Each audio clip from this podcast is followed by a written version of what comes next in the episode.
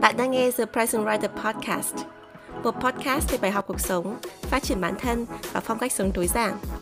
Podcast được host bởi Chi Nguyễn, tiến sĩ giáo dục tại Mỹ, blogger và tác giả một cuốn sách về chủ nghĩa tối giản. Nào, hãy cùng Chi lắng nghe, trải nghiệm và thay đổi cuộc sống. Chào mừng bạn đã đến với The Present Writer Podcast.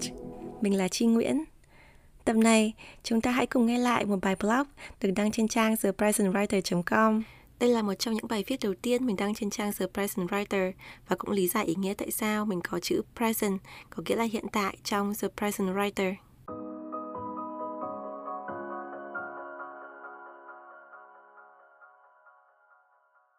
Bạn đang sống cho hiện tại, quá khứ hay tương lai? Bài viết được đăng ngày 20 tháng 7 năm 2016 bởi Chi Nguyễn trên trang thepresentwriter.com. Lão Tử từng nói, nếu bạn thấy buồn khổ, bạn đang sống trong quá khứ. Nếu bạn thấy lo lắng, bạn đang sống cho tương lai. Nếu bạn thấy bình an, bạn đang sống trong hiện tại.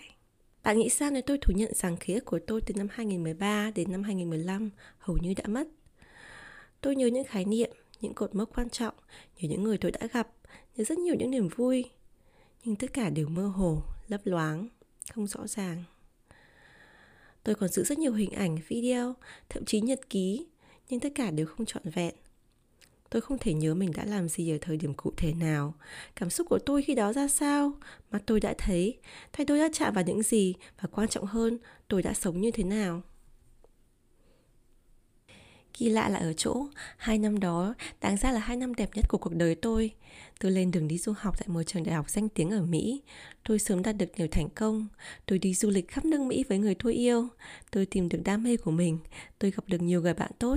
Tôi tốt nghiệp thạc sĩ và có học bổng tiến sĩ. Tôi nuôi mèo. Tôi kết hôn. Tôi đã có những năm tháng hết sức rực rỡ. Nhưng tại sao tôi không thể nhớ nổi mình đã sống như thế nào? Thời gian dường như tuột qua kẽ tay sau sinh nhật 25 tuổi là 26 tuổi, rồi đến 27 tuổi. Tôi đã làm những gì trong những năm đó? Tôi có hạnh phúc không? Tôi có tận hưởng từng giây phút được hít thở cuộc sống hay không? Tôi vốn là người sống thiên về tương lai và điều này đã cướp đi rất nhiều thời gian và trải nghiệm của tôi. Thế nào là sống thiên về tương lai? Bạn có thể đang hỏi. Sống thiên về tương lai là khái niệm sống luôn nhìn về phía trước. Sống hôm nay nhưng đã chuẩn bị cho ngày mai. Chân bước một bước nhưng đều đã nghĩ đến ba bước. Tôi vốn thích lập kế hoạch từ khi còn nhỏ. Đây như là một thú vui của tôi. Tôi không chỉ lập kế hoạch cho ngày mới, cho tuần mới mà còn cho 3 tháng, 3 năm sắp tới. Thói quen này đã giúp tôi rất nhiều trong học tập và công việc. Tôi biết chính xác bao giờ là hạn nộp bài trên lớp. Ngày nào là kỳ thi cuối kỳ, để chuẩn bị cho kỳ thi thì phải học trước bao lâu. Cấp trên giao cho mình việc này thì tương lai sẽ phát triển thêm việc gì. Để đạt được mục tiêu này trong tương lai thì hôm nay tôi phải làm gì? Có thể nói, luôn nhìn về phía trước là một trong những chìa khóa thành công của tôi. Nhưng sống thiên về tương lai cũng khiến tôi luôn bận rộn, đầu óc luôn vận động suy nghĩ và tôi luôn cố làm mọi việc thật nhanh, thật nhanh để đạt được mục tiêu. Mặc dù có may mắn được đi du lịch nhiều nơi, nhưng tôi chưa bao giờ nán lại để tận hưởng từng địa điểm. Tôi chụp nhiều ảnh, nhưng chưa bao giờ nhìn ngắm cảnh vật thật lâu bằng chính đôi mắt của mình. Tôi gặp rất nhiều người bạn tốt, nhưng chưa bao giờ nhập tâm ghi nhớ những câu chuyện mà tôi và bạn đang chia sẻ với nhau. Trong thời gian học thạc sĩ, có những thời điểm tôi bận tụn tới mức chỉ biết mình đi bộ tới thư viện khi trời còn chưa sáng tỏ. Khi về bên ngoài, trời đã tối đen.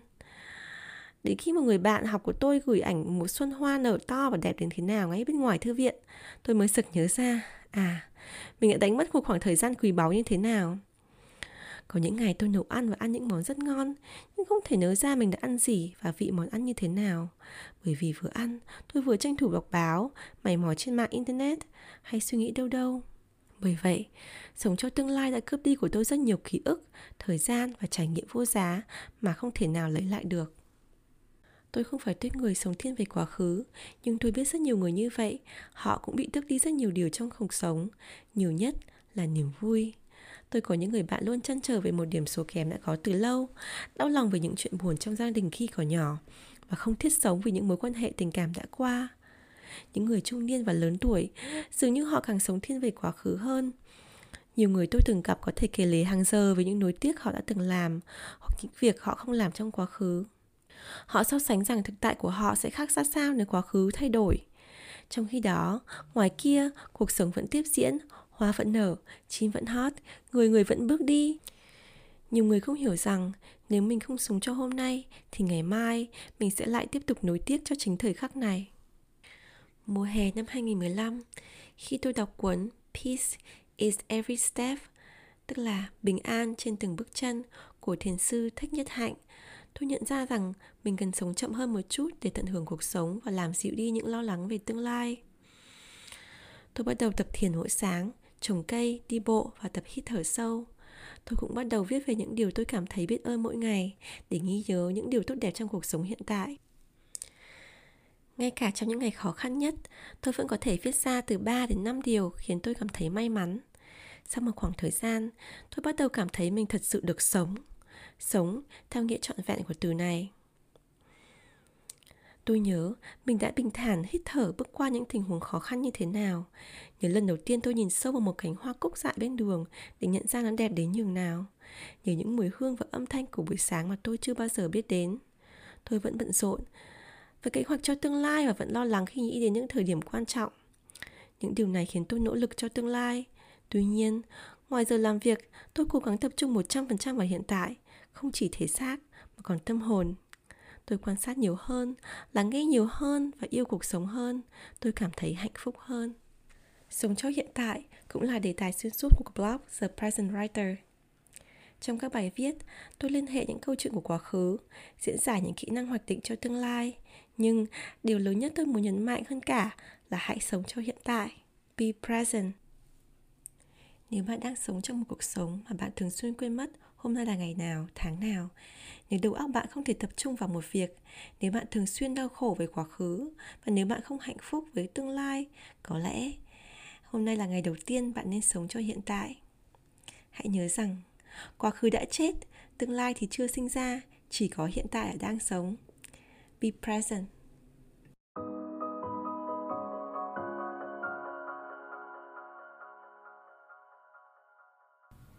Cảm ơn bạn đã lắng nghe bài viết Bạn đang sống cho hiện tại, quá khứ hay tương lai. Đây là một bài viết có ý nghĩa rất lớn với mình bởi vì nó đánh dấu cái thời khắc mà mình nhận ra cái gọi là chân lý của hạnh phúc đối với riêng mình. À, thì đối với riêng mình cái chân lý của hạnh phúc đó là sống cho hiện tại. Bản thân mình thì ngay tận tới bây giờ mình vẫn là một người rất là bận rộn. Mình thích được làm việc và mình có rất nhiều ý tưởng hoài bão tham vọng bởi vì mình có nhiều thứ trong đầu như vậy. Cho nên là nếu mà mình không chủ động, nhắc bản thân phải quay trở lại với hiện tại, thì mình sẽ dễ bị cuộc sống cuốn đi rất là nhanh và mình không tận hưởng cái thời khắc quan trọng của cuộc sống. Vì vậy, đối với mình, bài viết này như là một lời nhắc bản thân mình quay trở lại với hiện tại. Do vậy, mỗi khi kết thúc bài viết thì mình hay ký be present cũng là để nhắc cho bản thân mình và nhắc cho độc giả của mình, hãy trở lại với hiện tại, sống cho hiện tại, trân trọng những gì mình đã có và tận hưởng cuộc sống hạnh phúc của mình. Cảm ơn các bạn một lần nữa đã lắng nghe The Present Writer Podcast. Hẹn gặp lại các bạn trong tập podcast tiếp theo.